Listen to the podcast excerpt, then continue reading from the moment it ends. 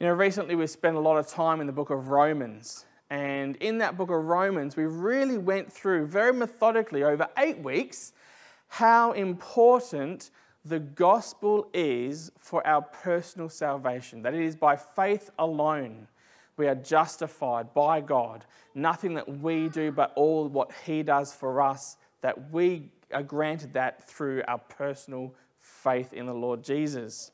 But I was recently listening to some teaching on the gospel from Matt Chandler from the Village Church, Texas. And Matt was going through my favorite passage in the scriptures. Um, it's, it's, you might think it's obscure to be your favorite passage, but it was 1 Colossians, sorry, Colossians 1 15 to 20.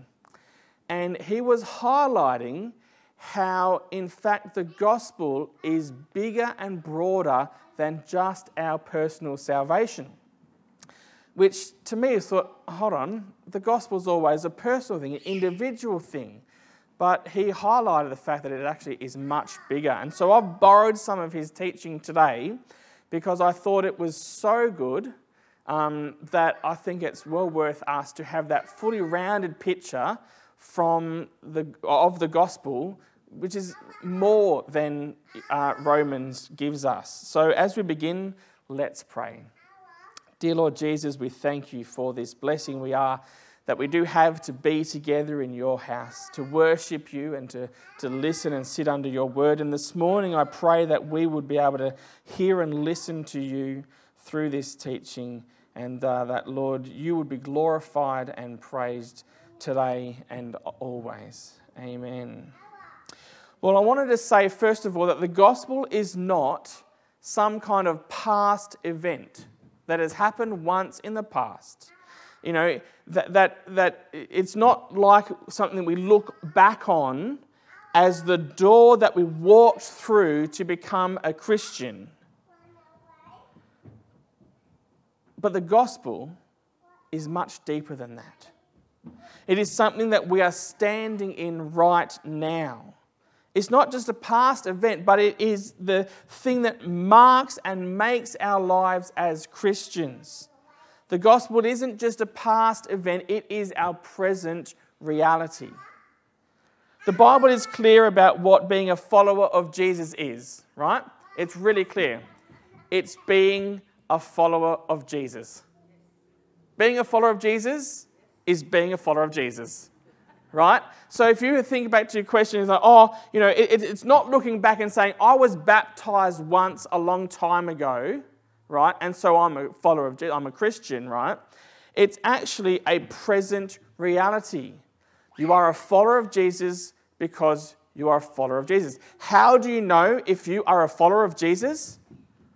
Because you answer the question Am I a follower of Jesus? The answer is pretty easy yes or no, right? It's either you are or you aren't. And what we discover is that as a follower of Jesus, there are some evidences that are born in our lives. We call those fruit, because Paul used that terminology in Galatians the fruit of the Spirit, the fruit of your life being uh, lived as a follower of Jesus, it will produce some things. Those things are called fruit. And the fruit really is being that I hate sin and want to follow Jesus.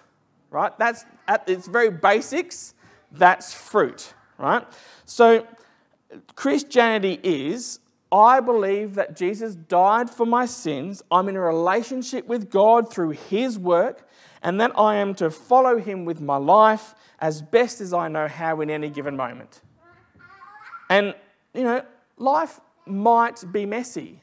It might not be exactly going as we would like. We might not be where we want to be in any given moment, and that's okay as long as there's a Jesus is my Lord, I'm pursuing him as best as I can, and I'm trusting that the Spirit of God is going to continually work on me for the rest of my life. That's the depth of the gospel it goes deep in each of us. But there's also the amazing breadth of the gospel, and that's what I'm going to be preaching on today. Now, our understanding of the gospel is mostly understood as a personal application. The gospel is the power that saves us as individuals. That's completely true. Our individual conversion is how we most often understand it. And that's not wrong, but it might be incomplete. Because here's the good news God is redeeming everything everything. The good news of the gospel is that God has bound the enemy and is taking all that is rightfully his back, which is everything. The gospel is bigger than just our individual personal conversion. You know, Adam and Eve, when they're in the garden, were given what's called the cultural mandate to fill the earth and subdue it. So, going back to Genesis and, and Eden, Eden was ordered for human flourishing. The Garden of Eden was ordered for human flourishing. It had the presence of God there and was ordered for our flourishing. And they were given the cultural mandate to have lots of babies and to take that order and spread it to the whole world. And since that day, pretty much that, that's kind of what has happened. I mean, if you think about it, there's over 7 billion people right now on the earth, right? That has happened pretty much, right? We have built cities, we've built governments, we've subdued the earth and have filled the earth. Now, what we believe as Christians is that when sin entered through our rebellion, it fractured that order. And what has followed since has been sort of bent. It's been bent towards sin and not towards worship of God. So the gospel not only saves individuals, but begins to redeem and reform and restore everything that is broken from society to the cosmos. For our joy, and the glory of God, we have been made salt and light in our world, and by our faithful presence are meant to push back what is dark and establish what's light. And we should never get bored.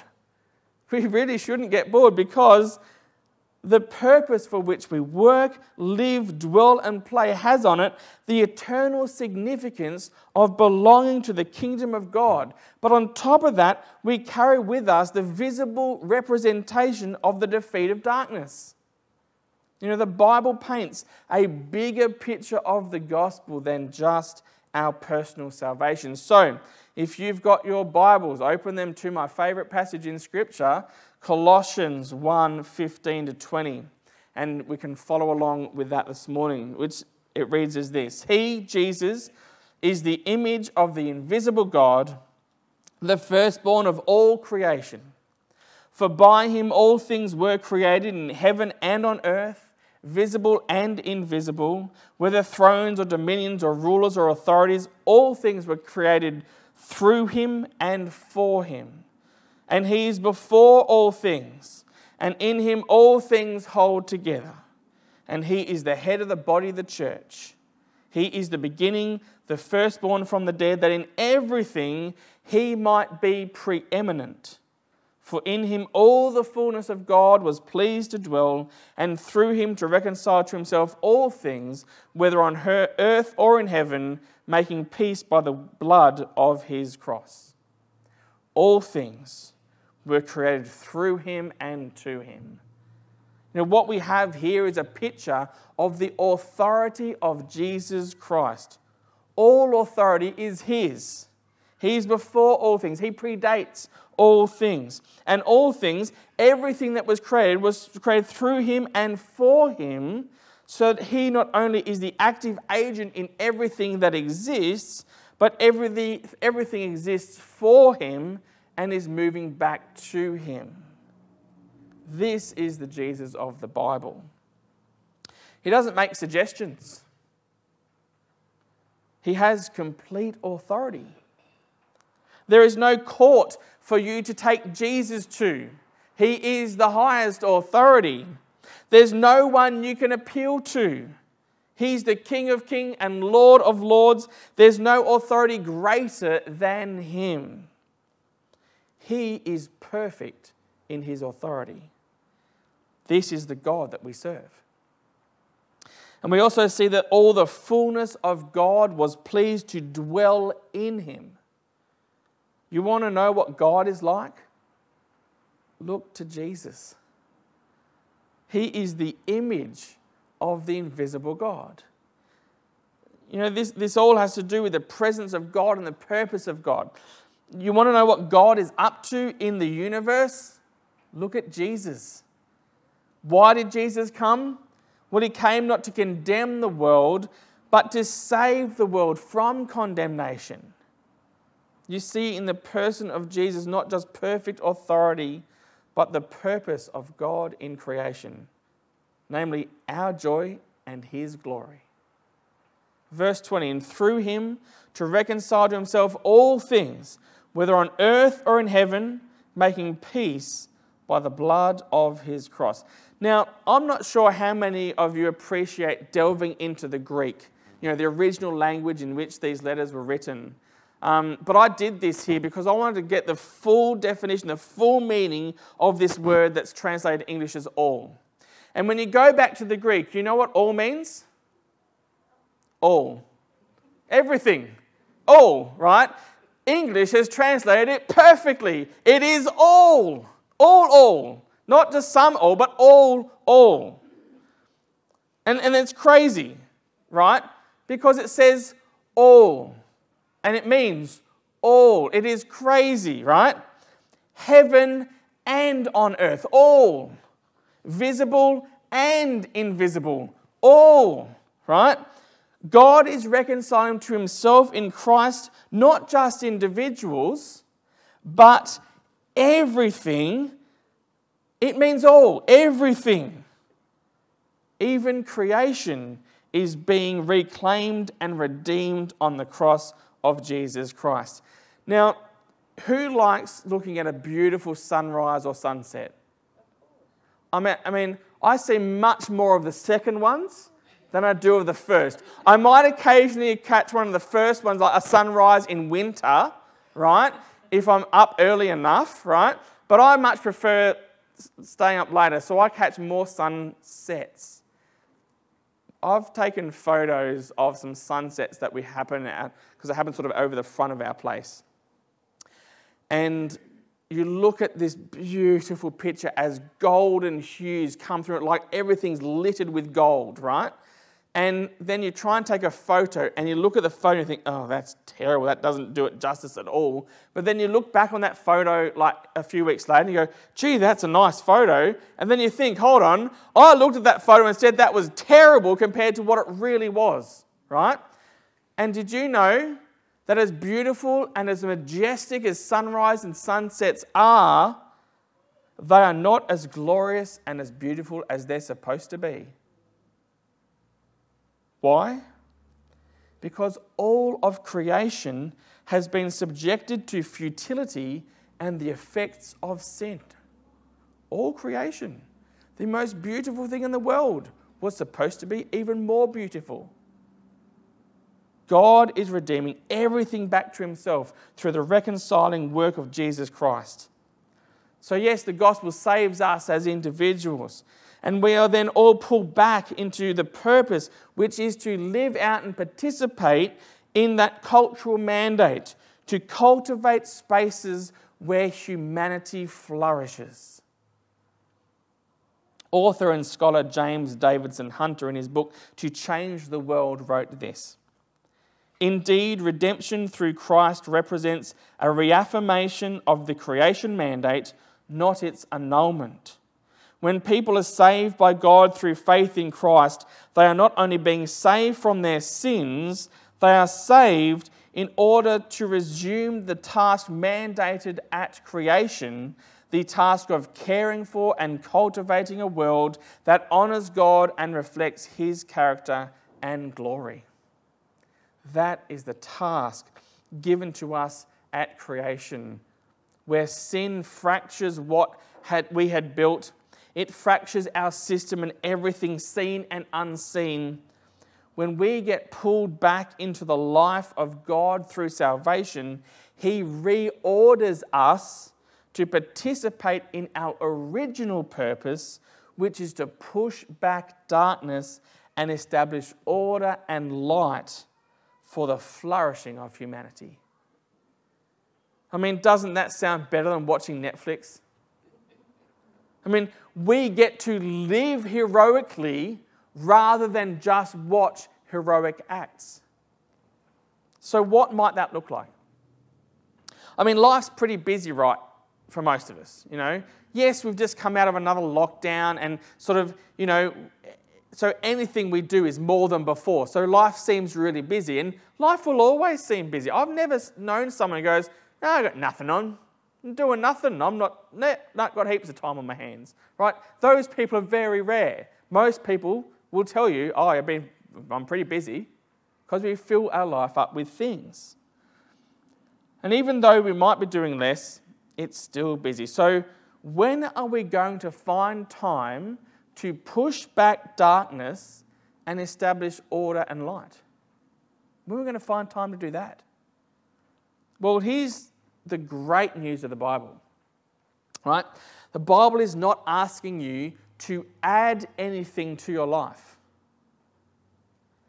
The only thing God is asking you to do in the scriptures, because the Holy Spirit dwells inside of you, is to live with a great deal of intentionality as you are living your life.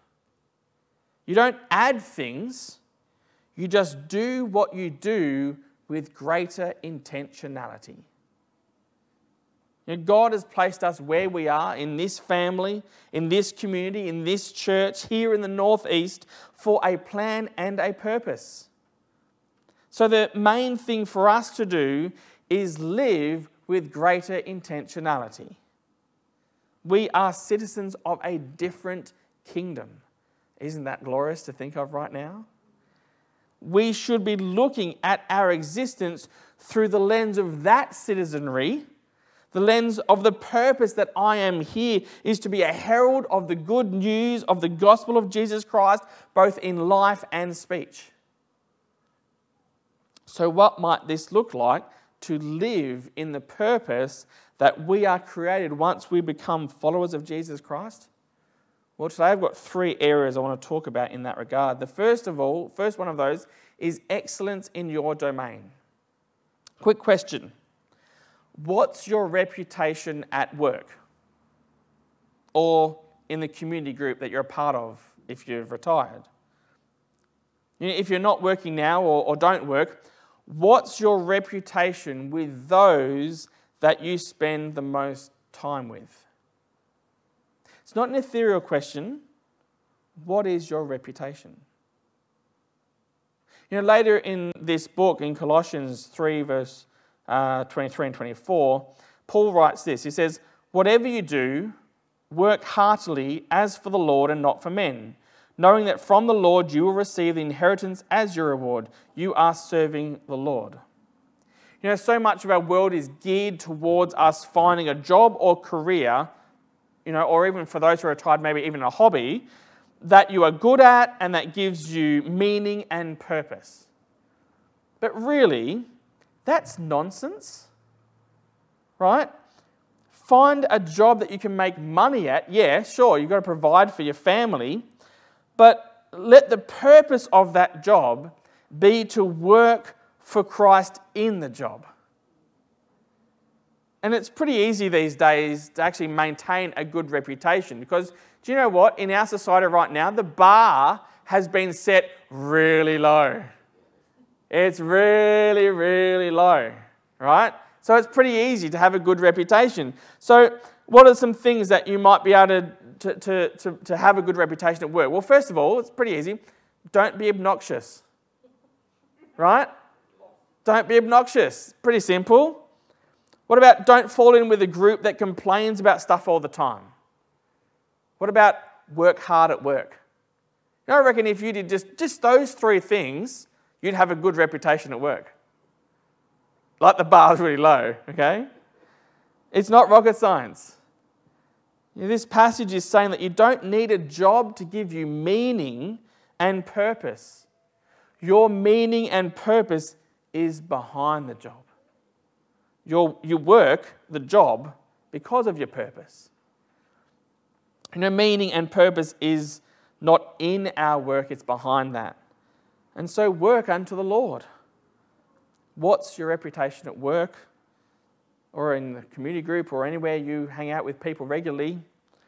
Are you an encourager, a hard worker? Can they count on you? You know, I think we know our reputation with others, those around us, those we spend most time with. How do we push back what is darkness? How do we establish light? How do we reveal the beauty of the gospel?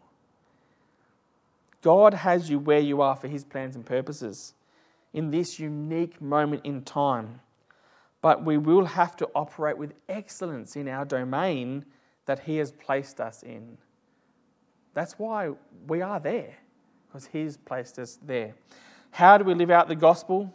Rejoin the cultural mandate, rejoin God establishing human flourishing. Well, number one is excellence in our domain. Number two is hospitality in our homes.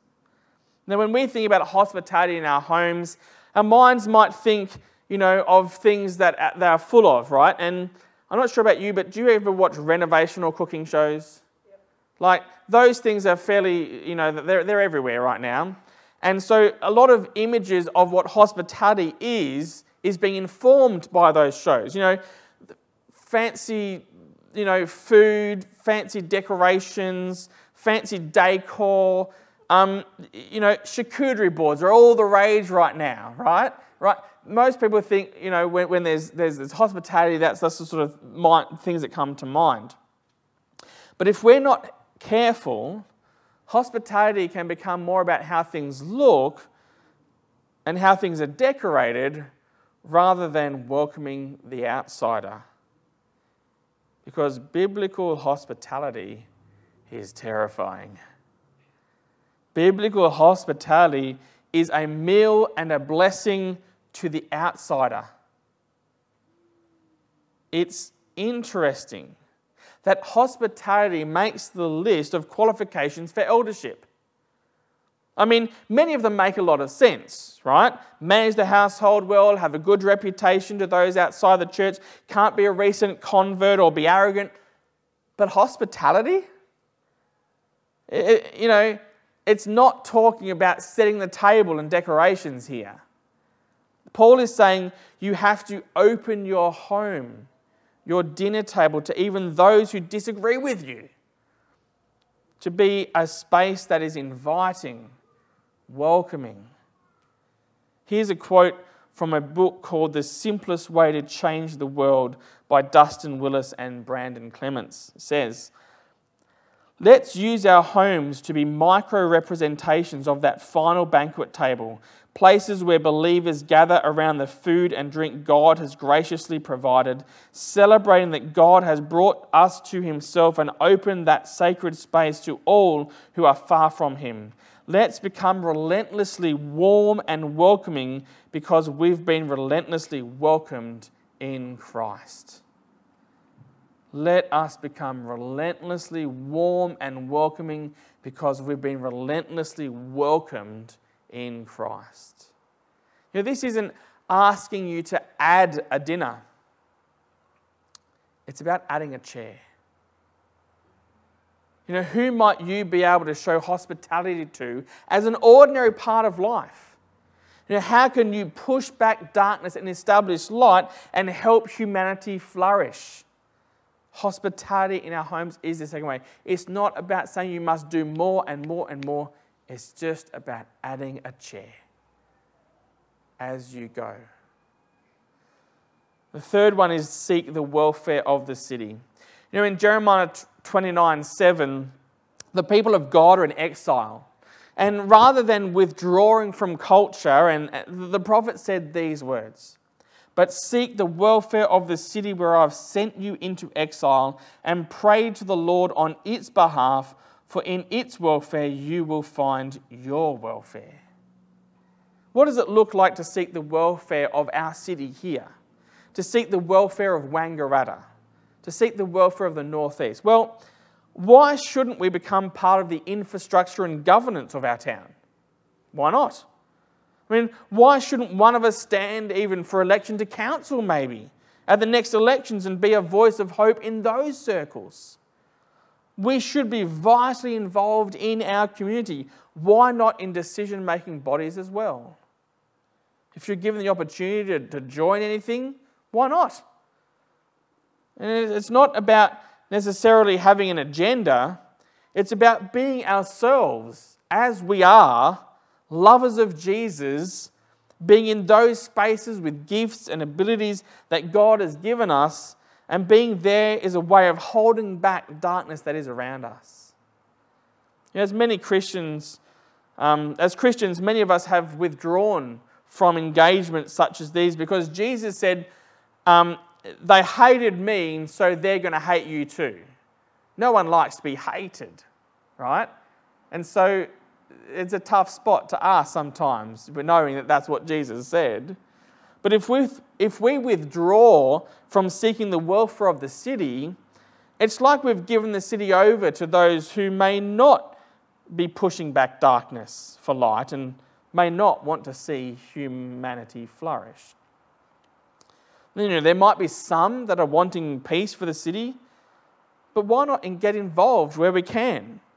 You know, many of us are already involved in, in groups and organisations in our town, and so it's, it's not really adding anything for most, right? It's as you go, how can we bring love and hope with intentionality, seeking the welfare of our city? we should not withdraw but engage. Over all of this, let me be clear is the desire that we reach people with a message of hope in Jesus. That we reach people and that we see people saved. God has revealed himself in Scripture in the person and work of Jesus Christ. And that leads to flourishing and leads ultimately to what's best for the family, for women, for children, and for men, for the city, for the economy. Remember, all authority in heaven and on earth has been given to him. So, what happens when you submit to the authority of the one who designed it all? God's glory and our flourishing. To come under the authority of the one who created all doesn't rob us of life, it leads us into it. And so, as we go, being intentional as we excel in our domain, showing hospitality in our homes, seeking the welfare of our city, that will mean that we will have surface conversations, which will hopefully lead to serious conversations, which will hopefully lead to spiritual conversations. To know people, to, to know their names, so that we can go from surface to serious to spiritual, to go from contact to communicate to connect. You know, how many people have a regular cafe that they go to, or a gym, or, or a group, or, or, or, or a class? Gym? Yeah. Forget the gym. I have. Yeah, but as we go, we will naturally get to know people's names. If we add intentionality into the mix, if we add intentionality into the mix, then we will get you know, that coffee from the same cafe each week, from the same barista, or do a class with the same people, or go to the same community group each week. If we add intentionality into that, if we are intentional about those serious conversations, can open to spiritual conversations. And that's really important. So, those surface conversations with intentionality will lead us to more serious conversations that go deeper, the kind of conversations that you have as friendships grow stronger. And then those serious conversations, if we are intentional about them, can open to spiritual conversations.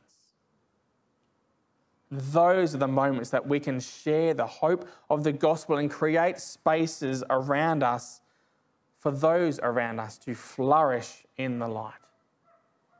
The gospel of Jesus Christ is about more than our own salvation, it's about the redemption of the world, restoring God's creation order for His glory and for the flourishing of humanity. It's about restoring hope to the hopeless, planting joy in sorrow, restoring what is broken, pushing back darkness for glorious light. Let's pray. Dear Jesus, we thank you so much that you indeed did come to save the world, not to condemn us.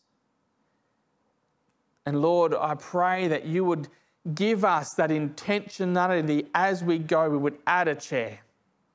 That as we go, Lord, we would not only seek the welfare of the city, we would not only show hospitality in our homes, but Lord, we would also excel in our domain and that we acknowledge this world is in such deep need of a Savior. We acknowledge that, Lord, this world, so many people of it need hope. Lord, you have authority over all. You go before all, and may, Lord, you give us those moments of intentionality where we can take those surface conversations into serious conversations, into spiritual conversations. Lord, where we can restore hope to the hopeless. Lord, where we can plant joy in sorrow, where we can restore what is broken, where we can push back darkness for glorious light. May you be with us as we go. We pray, Lord Jesus. Amen.